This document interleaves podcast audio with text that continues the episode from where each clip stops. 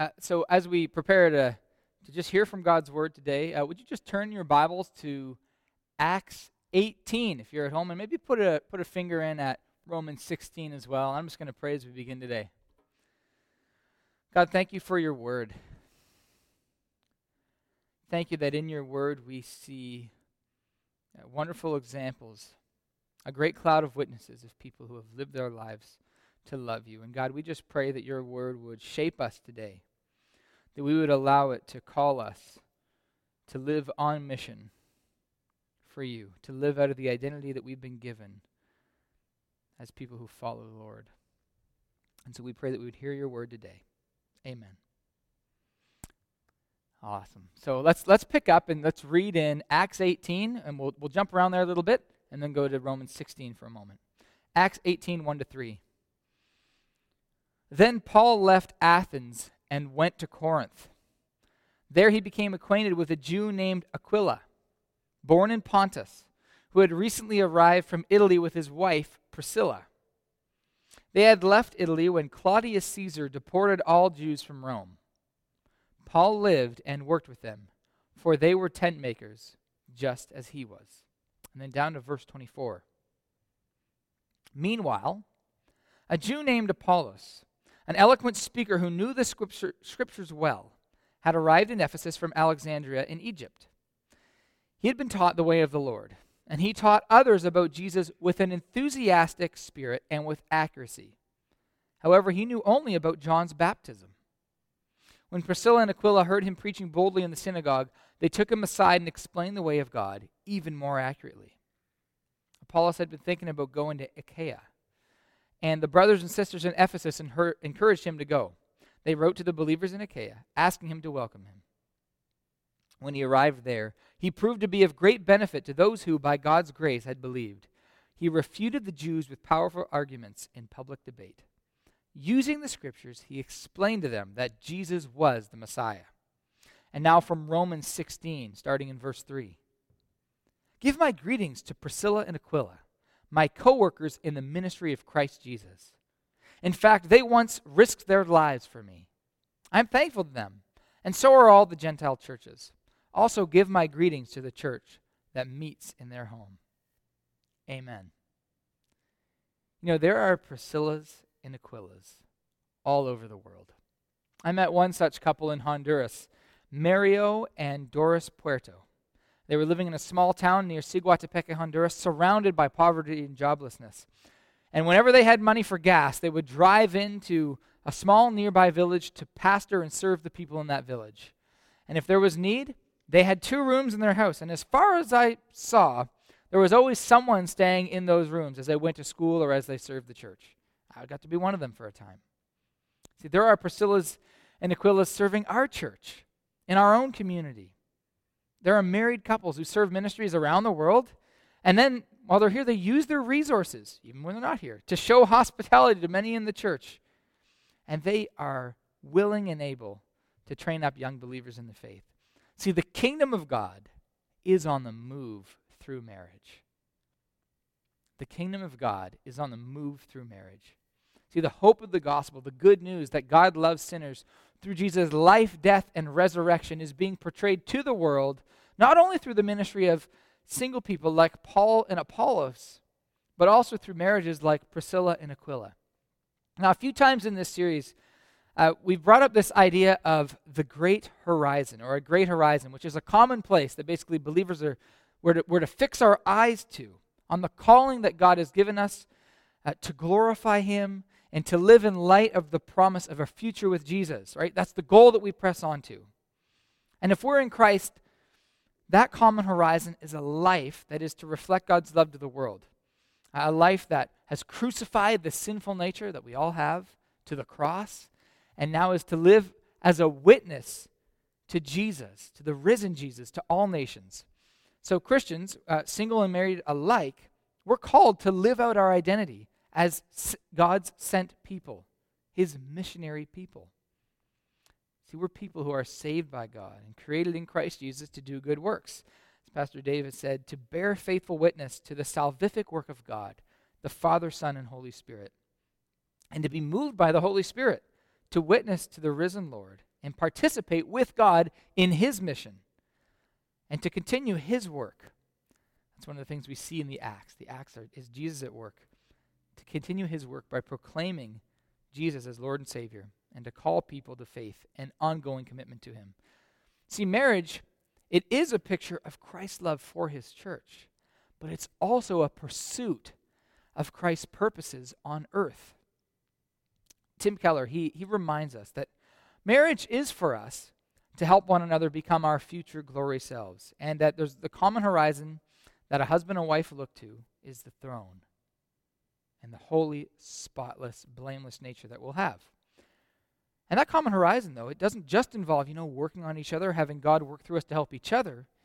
It also includes a horizon that reaches out into the world and pursues Christ's purposes, follows him in every season of life, with our eyes fixed on him. And so, if you're single and listening today, I can't stress that enough.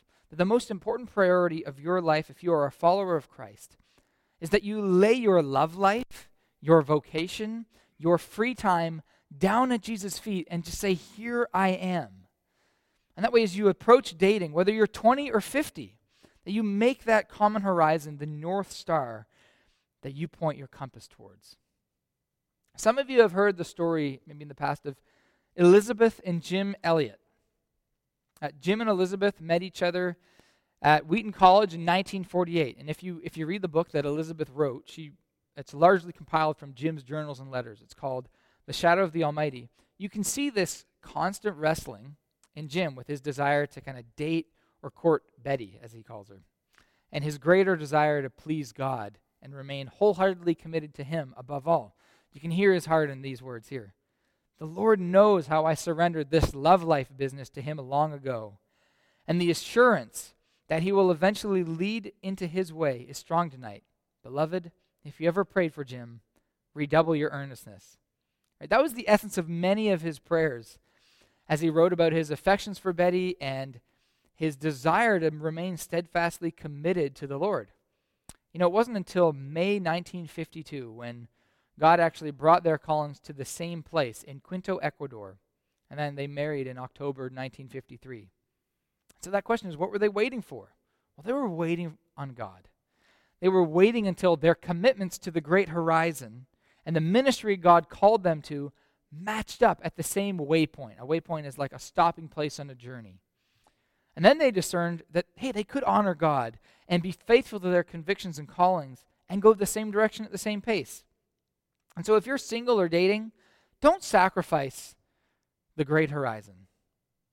Like, seek first God's kingdom. And I know that verse is in the context of not worrying, but it's true. Seek first his kingdom and commit those other desires of your heart to him. See, it's important that the missional identity and calling of your life is faithful to the end. No matter the different waypoints, uh, the different stopping places that your life takes you to. See, Jim ended up passing away less than three years after they were married. But Elisabeth's commitment to the great horizon, to God's calling in her life, never changed. And that was the case with Priscilla and Aquila. Right? We hear about them in Rome. They went back to Rome and they served there. We know that they were in Ephesus. And then we hear that they're in Ephesus as Paul's life is drawing to a close, probably around AD 66 and 67. They're serving Paul's protege, basically, Timothy. So no matter what age they were, their marriage was on mission, serving Christ in the church. See, Priscilla and Aquila's great horizon never changed. And so, my question to you is Has your life been carried along, or is it being carried along? Is it gripped by God's calling on your life? A couple years ago, I was on a pretty intense hike with a group of men. Uh, we were split into a number of teams, and we had one big day uh, with lots of hiking. And our team had to start second last uh, because they were trying to time it out by hours so that most teams could make it uh, to camp around the same time. But our team, even though we started second last, we got there far before any other team, even though we started hours after some of the teams. And one of the big reasons for that, it wasn't just because it was full of farm boys and they were great at just going. Uh, it was actually because we were going the right direction the whole time. We had followed our GPS, we had navigated every coordinate really, really well. We knew that we were going the right direction. and we were going at a great pace with great precision. We knew that to make it to the end of the hike that day, we had to follow our GPS accurately and make it to every waypoint, right? To make it to every next point, stopping place, and then faithfully punch in the right coordinates for the next coordinates for the next waypoint to complete our ultimate goal. See, the great horizon was before us, but at each waypoint, we had to be faithful put things in correctly, to recalibrate and team up together. And that was one of the big reasons why we were able to complete our big great horizon because we were faithful in each individual leg of the journey. And you know, Priscilla and Aquila were like that. In Acts 18, Priscilla and Aquila, they've met with Paul, likely after the edict of Claudius in AD 49. And in AD 50, Aquila and Priscilla are in Corinth. And Luke's account seems to show that they're already believers. And they've got something going on for them. They're, they're working. They probably have some sort of workshop set up. And they practice the same trade as Paul, uh, something like leather working or tent making, like they're weaving fabric together. And then Paul begins to work his trade with them. It works out really well uh, that would have supported his own ministry. And he lives with them. Some people think probably they slept in a loft in their workshop, and he would have slept, you know, down among where they made the tents and stuff. So Paul does ministry with them and begins this Corinthian church. And then with Priscilla and Aquila, they take off to the next waypoint, the next stopping place, all the way over into Ephesus. And this is where Paul leaves Priscilla and Aquila and they basically stay and set up shop, probably quite literally. And then this intelligent and committed man named Apollos shows up, and he's preaching. And he knows something of what he's talking about, right? He talks about Jesus accurately. He seems to have the Holy Spirit at work in him, um, and he's witnessing, but he could be better. And at this point, Priscilla and Aquila get involved. Uh, they can help Apollos teach about Jesus more accurately. Uh, it's not that he's preaching it inaccurately. There's just there's some incomplete stuff about baptism, and so they're eager to help him out. And as Ben Stuart puts it, Priscilla and Aquila, they're not too busy with their own workshop to help. They are game to get in there and to be part of the church. And that's important, right? They're not concerned primarily with building their own kingdom or building their own business, but with building God's kingdom. See, at, at whatever waypoint they're led to, that's what seems to be happening. It, it seems to be happening again in Rome. They have a house that meets in their church. So, spouses, if you're married, what are the waypoints en route to that great horizon? What are the waypoints that God is leading you to? And who are the people at each waypoint that God has brought to your attention? Are you looking for those people? See, how we navigate those should be in light of our missional identity which I'm hoping we'll see through this sermon will mean so much more than just giving God the leftovers of our time and our life. See, different times in life, of course, will yield different ways of living out that missional identity. Right? When you're retired and older, it's going to look different than when you're young, broken with kids, or maybe not broke, or not with kids.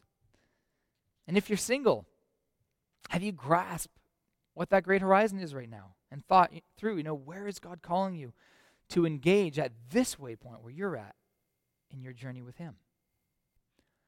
See, Priscilla and Aquila came to each waypoint in their life open handed and looking for opportunities to be involved in whatever God called them to. Are you open handed? Are there some things in your life that you need to let go of so you can be more involved in God's mission at the waypoint that God is calling you to now? There's another famous missionary now, he was actually part of what's known as the Cambridge Seven. Uh, seven missionaries from Cambridge who went to China. His name is Charles Thomas Studd, or often called C.T. Studd. He's well known for having penned some really inspiring poems, and he was committed to God's mission, but he saw things differently than Jim and Elisabeth. Rather than seeing his marriage as a triple threat, like of him his spouse, and them together, that triple threat of going for the Lord all the way, he saw it mostly as his vocation to do the work of the ministry and his wife's to look after the children. His wife, strangely enough, is named Priscilla, uh, and they'd met in China. And both of them were committed to reaching the world with the gospel. Like she was gifted and committed to ministry. But when they returned to England from China, CT wanted to go on and do more and more ministry in Congo. And he left Priscilla with their girls. Now, in some of my research, it so shows that he actually wanted them in England for the sake of their health and safety. Uh, but that actually caused a great pain to Priscilla. She would rather have joined him or had him with her. Now, she remained faithful to him and continued to support him, but in the end, uh, some people have remarked that it seemed that their marriage ended up more like a business partnership for God than a true marriage because his desires overruled hers in this case. And they were not a triple threat for the kingdom of God. And you know, that's not what God intends for our marriages. That picture we saw there, where it shows CT Studd and Priscilla, should have said CT and Priscilla Studd. In Acts, you know, Priscilla and Aquila are always together. But here's something that might surprise some of us. Whenever we see names together in manuscripts of the ancient world, specifically in the Greco Roman world, typically the order of names gives primacy to one person in whatever is being talked about. So, kind of like if we were to use Mr. and Mrs. today. In Acts 18:2 and 1 Corinthians 16:19, they're written as Aquila and Priscilla. And that comes up whenever the writers are referring to either their house or to their occupation as tent makers. But when their ministry is in view, like when it says they taught Apollos more accurately, the order is Priscilla and Aquila, suggesting that likely she took the lead in that. And that seems to show up whenever the context is biblical teaching, exposition, leading worship, or leading the gathering in their home. That was her gift. See, when Paul refers to them as co workers in Romans, he suggests that together they are an important husband and wife duo and that's important to realize that the triple threat of marriage gives us no opportunity really to minimize Aquila or Priscilla, but instead to see that they're maximizing their gifts in ministry. So here's my question to you Each of you in your marriage has gifts for ministry. What are those? Like, how can you free up space and time for your spouse to use their gifts or encourage them to use their gifts for ministry? Now, now I do recognize, too, even saying that, that some of you hear Studd's story and you think, well, you know, what if, what if I'm in a position kind of like that, but my spouse actually doesn't, just doesn't want to follow or go as hard after God right now? You know, there are certainly times in our marriages when one spouse is more devoted to the Lord while another is struggling. And that may fluctuate, right? Causing some of our desires for missional marriages to be frustrated. And it's frustrating. It can feel lonely for a bit. Right? We might press on for a little while, trying our best to do what we know is right, but sometimes that can even be at the expense of our spouses. And, and brothers and sisters, that causes pain to both. You know, to press into a ministry and just leave our spouse behind, that is not what what the Lord means when he says to us in Ephesians 5 love your wives as you love yourself and submit to your husbands. Right? Sacrificing your spouse on the altar of ministry, as mentor of mine Lyle Dorsett put it, that is not God's revealed will for your marriage. If you're married, part of your call to be on mission involves being actively involved in the mission of marriage as well as a missional marriage. So your ministry is your spouse. If you are close with the Lord, that's what you're called to do. And so I think there's maybe a few points we could touch on that might help us think through these things. The first one I want to make is just if you're in that position, apply love, not pressure.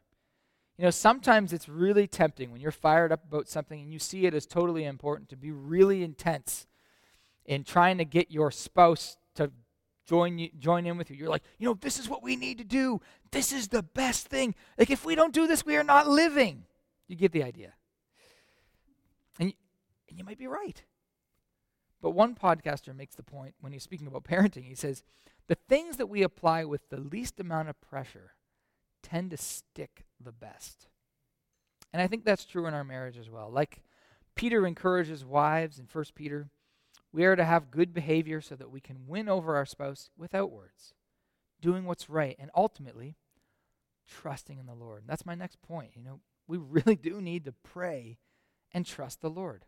Trust that He's brought you two together, and that as you surrender your will to Him, He will make you more and more like Christ.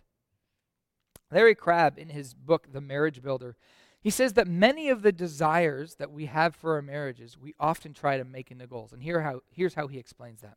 He describes a desire as an objective that we legitimately and fervently want, but we just cannot reach through our efforts alone. And goals, he says, can be reached through our own efforts. So here's, here's an example. We could maybe, maybe, maybe you say, you know, I want my husband and I to see five people come to know Jesus this year. Right? That is a desire, and it's a great one, but it's not a goal. We are encouraged to pray for those, but then to trust God. See, when it comes to fixing our eyes on the great horizon, we can still do that even when the waypoints that we wanted to reach don't seem to be the waypoints, the stopping places in our journey that we're at. Like Paul, we can actually learn to be content in every situation, even when the waypoints of life are painful.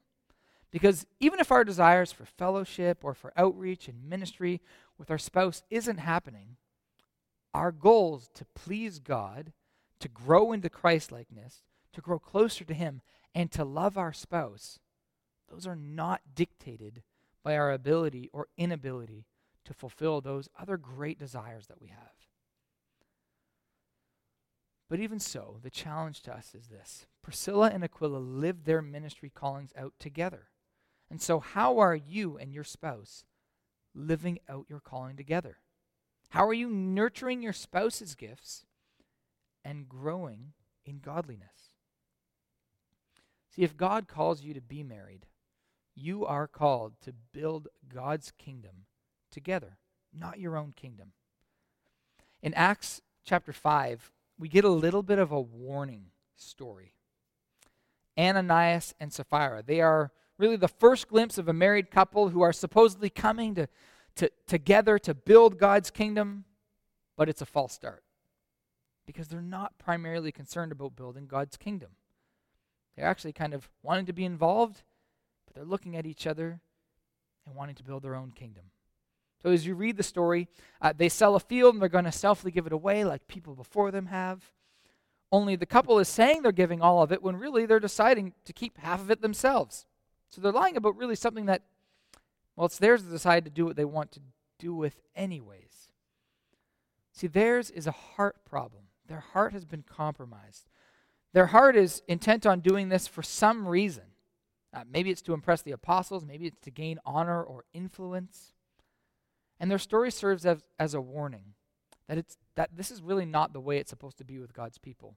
They actually drop dead right there. And that should wake us up. They were willing to compromise. Rather than teaming up together to build God's kingdom, they were compromising and holding back to build up their own kingdom. See, the motivation for our living missional marriages and being part of the church is not to be for our glory, only for God's glory. And Priscilla and Aquila, they show that so well, like constantly being mentioned wherever they are, in Rome and in Ephesus, serving God's people wholeheartedly. See how Christian people live out their marriages. That has a profound impact in terms of bearing witness to the goodness of the good news of Jesus to the rest of the world. See, our marriages are, and how we operate in them and out of them are to be examples of something different than the world around us. See, in the Roman Empire, how Christianity treated women and children, what it required of them in the early centuries in the Roman Empire, that was one of the major factors for the Christian faith gaining significant traction in the world. Here's how one pastor, his name is Ben Stuart, he puts it. Women were drawn to Christianity in such large numbers that by AD 370, the Emperor Valentinian, an opponent of the movement, issued a written order demanding that Christian missionaries cease calling on the homes of pagan women.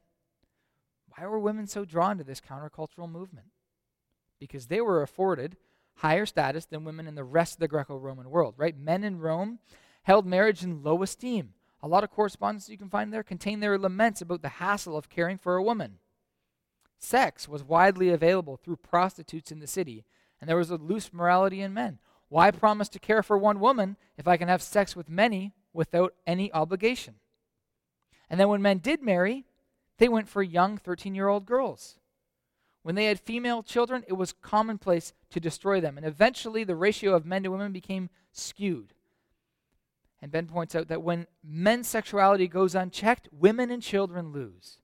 And ultimately, so do men and so does society. And he says Christianity grew in this environment at a rapid pace because it approached sexuality so differently. Women were honored. Men did not commit incest or child marriage or divorce or promiscuity.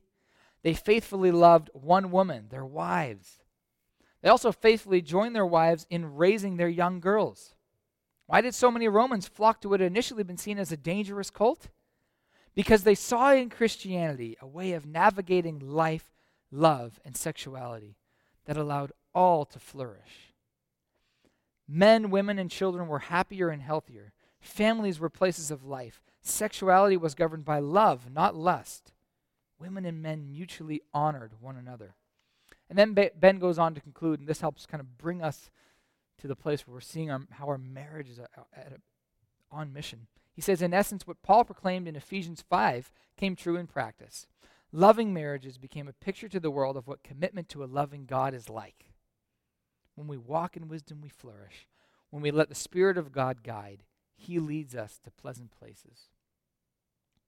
You know, that helps us see that marriage itself, when, when, when it's living out God's desires and it's focused on building the kingdom of God and not our own kingdom, that it is a picture of the beauty of the gospel. And it is part of the mission itself. And so, for some of you, maybe you're thinking to yourself, you know, I don't know if I can be involved in some other ministry. Uh, you're married, maybe you have kids, and you're thinking, I'm so busy. Like, what does this look like for me?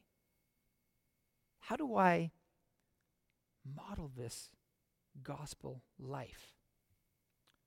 When I was young, my parents often they took us to visit widows and elderly folk who were in the hospital or just not near their families. And that's actually something I think that you can do with your kids, and it brings great joy. Uh, that ministry consistently uh, in my young childhood had a profound impact on me. And when I was in college, uh, th- that had set deep roots, and opportunities came up for me to serve in a nursing home ministry and then to help lead that nursing home ministry. And it was all because I saw the importance of that, because those seeds were sown by my parents in my life. So take this time now to sow seeds and live out your missional identity. Don't be too busy to build the kingdom of God. Rosaria Butterfield, in a, her book, The Gospel Comes with a House Key, she reminds us that we are called to build Christian communities, that we're called to build nightly table fellowship, to ease the pain of orphanhood, widowhood, and, and prison, to be good and faithful stewards of what God has given to us in the person, work, example, obedience, and suffering of the Lord Jesus Christ as both hosts and guests, right? Hosts who welcome people in, but also guests who go out. I encourage you to do that. See, Priscilla and Aquila, they lived on mission in the early church. They had a missional marriage. And from what we read, they weren't in it for the money or for the comfort or for the retirement plan and the friends that they would make. When it came to serving the church, they risked their lives for it. Paul says, they risked their lives for me. And we really don't know what exactly that was, right? But that's the kind of mission that our marriages should have, that we are going all the way in serving and loving God and the church community and the, and the community that He's called us to. Right? We're not working hard and being married and making money to just one day retire and spend our time somewhere in the world doing things that we enjoy. Right? When it comes to living a missional marriage, if we want our marriage to reflect something of the glory of God, like Priscilla and Aquila, we need something more. So resist the temptation to enjoy the fruits of your labor and instead bear fruit and participate in Christ's labor. Be a laborer for Him. And so, as I close today, I want to encourage everyone listening. Uh, maybe you're single and you aren't married, or maybe you're newly single, or maybe you are married and maybe you've been struggling with thinking through what it means to live out your missional identity. I want to encourage you with this. There's this famous sermon. It's often referred to as the seashell sermon uh, that a pastor named John Piper shared with a group of young people on May 20th, 2000. And in it, John shares a story of two women, Dr. Laura Edwards and Ruby Eliason. They were medical doctors and they were serving the poor in Cameroon. They were over 80 years old. And as they were driving and with their driver one day, the brakes on their vehicles just gave out and they went over a cliff, and instantly they died. And then John pulled out this Reader's Digest piece of paper that said, You can retire early. And it spoke of how two 50 year olds, Bob and Penny, had retired early, moved to Florida, and spent their days trawling around on their boat, playing softball, and collecting seashells. And then he asked the question which one of those is more tragic? Which one of those is a tragedy? Now, if we were to pull up Priscilla and Aquila, I think that you'd find that their lives more closely reflect the story of those women who passed away in Cameroon. See, the tragedy is the temptation to build our kingdom.